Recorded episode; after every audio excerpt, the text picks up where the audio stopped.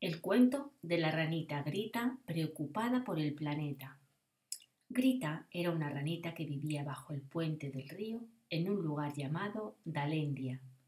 En realidad, este no era su nombre. Su nombre real era Lía, pero entenderéis el porqué de su segundo nombre al escuchar esta historia. Grita, aunque nadaba y saltaba a lo largo del río, su lugar preferido para pasar la mayor parte del día era cerca del puente, ya que le gustaba ver a la gente que pasaba sobre él y sobre todo a Maxi, un niño al que consideraba su amigo, ya que éste bajaba todos los días para jugar con ella, cosa que Grita agradecía enormemente, pues sentía mucha curiosidad por los humanos. Pero no menos era la curiosidad que Maxi sentía por Grita, por los habitantes del río y todas las criaturas sobre la tierra. Aunque los dos se consideraban amigos, el acercamiento del uno hacia el otro fue lento y todavía Grita mantenía un poco la distancia del niño. Pero llegó un día en que la ranita estaba especialmente alegre y ya tenía la total confianza en su amigo, y al verle bajar desde el puente hacia el río y casi sin darle tiempo a sentarse sobre su roca favorita, Grita saltó sobre la palma de su mano, seguramente buscando una experiencia que ni siquiera ella sabía. Quizás caricias. Por supuesto que lo primero que se le ocurrió a Maxi fue acariciarla, y ella respondió quedándose tímidamente sin movimiento, experimentando la nueva sensación de ser acariciada. Con el tiempo, esto se convirtió en algo habitual y cada vez que bajaba el niño al río, la ranita saltaba sobre la palma de su mano. Las demás ranitas se mantenían bastante alejadas, ya que no eran tan simpáticas y atrevidas como Grita. Para esta simpática ranita, los ratitos que pasaba con Maxi se habían convertido en los momentos más esperados del día, y siempre esperaba al niño camuflada entre algunas hierbas y flores y con su mirada puesta en el puente. A Grita le gustaba presumir con las demás ranitas de tener un amigo humano y además de haber conocido lo que son las caricias. Aunque las demás estaban deseando de tener la misma experiencia de ser acariciadas, no por ello se sentían celosas, ya que entre ellas estaban muy unidas y se querían mucho. Simplemente admiraban el atrevimiento y simpatía de Grita. Un día, como era habitual, mientras la ranita estaba esperando a su amigo, pasó un niño por el puente y arrojó una botella de plástico que cayó sobre la cabeza de Grita. Y ¡ay! gritó. Al día siguiente ocurrió lo mismo, y de nuevo la ranita gritó. Lo peor es que no fueron solamente dos veces, no. El niño cogió la mala costumbre de hacerlo todos los días, y en poco tiempo ya había demasiadas botellas de plástico tanto en el río como en sus orillas. Pero esto no era lo peor. Lo peor era que todos los humanos que pasaban por el puente y veían las botellas en el río hacían lo mismo, como si fuera algo normal. Así que ya podéis imaginar a Grita cada vez que tiraban una botella, cayera o no sobre su cabeza, ella gritaba ¡ay! ¡ay! Y de esta forma avisaba a todas las ranitas y demás habitantes del río para que tuvieran cuidado con las botellas. Además de las ranitas, los otros habitantes del río eran moscas, mosquitos, caracoles, libélulas y algún que otro gusanito. Pasó un tiempo y la cantidad de botellas de plástico en el río aumentaba sin cesar. Además, este río desembocaba en el mar y Grita y todos los habitantes estaban cada vez más preocupados, pues ahora ya no solo corrían ellos peligro, sino también los habitantes del mar. Grita decidió pedirle consejo a Maxi, ya que no podía comprender el comportamiento de los humanos. Maxi se sentía avergonzado por los de su misma especie y no sabía cómo explicar tal comportamiento. El niño pensó que sería buena idea que Grita se reuniera con todos los habitantes del río para buscar una solución, antes de que tuvieran algún grave problema.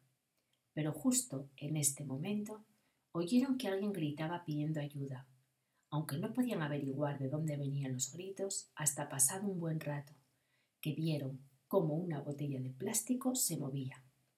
Maxi corrió hacia la botella, seguido de todas las preocupadas y nerviosas ranitas, y al coger la botella en sus manos, vio como una preciosa libélula de intensos y brillantes colores intentaba salir abriendo sus alas, pero la salida de la botella era tan pequeña y la libélula estaba tan nerviosa que no se daba cuenta que si abría las alas sería imposible salir. Hasta que Maxi la tranquilizó hablándole suavemente y diciéndole que si estaba dentro de la botella era porque había entrado con sus alas cerradas y para salir debería hacer lo mismo. La libélula, al estar relajada, pudo pensar adecuadamente, cerró sus alas y salió sin ninguna dificultad.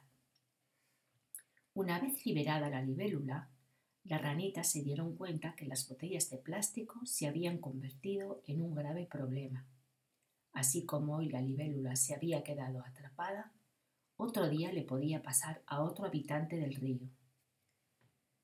Grita pensó que la idea de Maxi de reunirse con todos los habitantes del río para buscar una solución era lo más adecuado y se dispuso a reunirlos.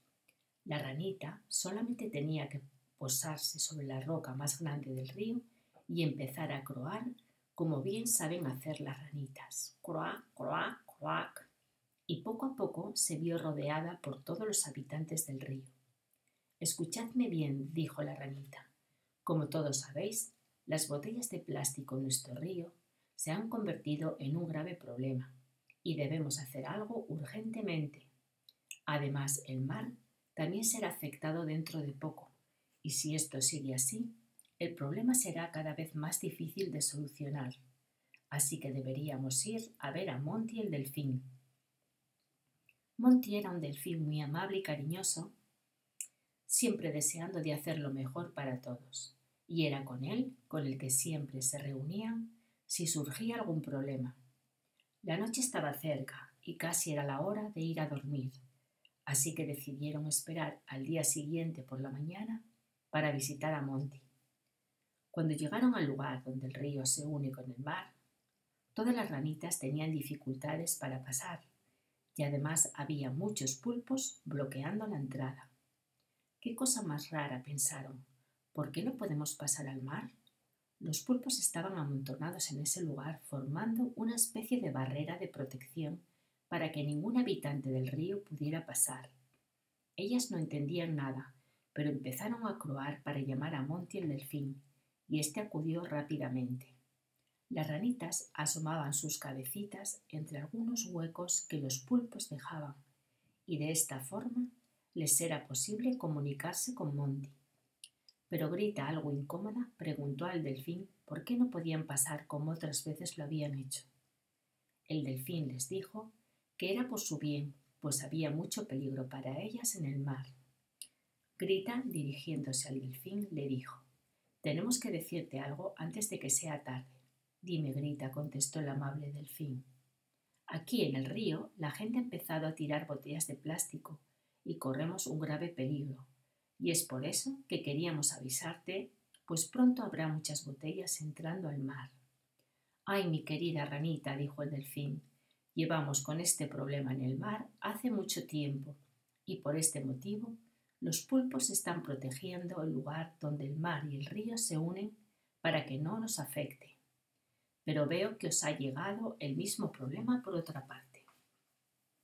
La intención tanto de los habitantes del mar como del río era la misma, protegerse entre ellos. Sin embargo, no había podido evitar que tuvieran el mismo problema causado por los humanos. ¿Y qué hacéis para solucionarlo? pregunta la ranita. Hacemos mucho, pero conseguimos poco, contesta el delfín. Los habitantes del mar que tienen más fuerza, como las ballenas y los tiburones, son los encargados de recoger plásticos y acercarlos a la orilla, pero las olas del mar nos los devuelven y después del esfuerzo que esto supone, la recompensa es mínima o casi nula. ¿Y qué podemos hacer? pregunta Grita. Después del tiempo que llevamos trabajando con tan poco éxito, contesta Monty, me he vuelto loco pensando qué hacer y la única ayuda que serviría sería la de los, humanos. Aunque no sé cómo comunicarme con ellos.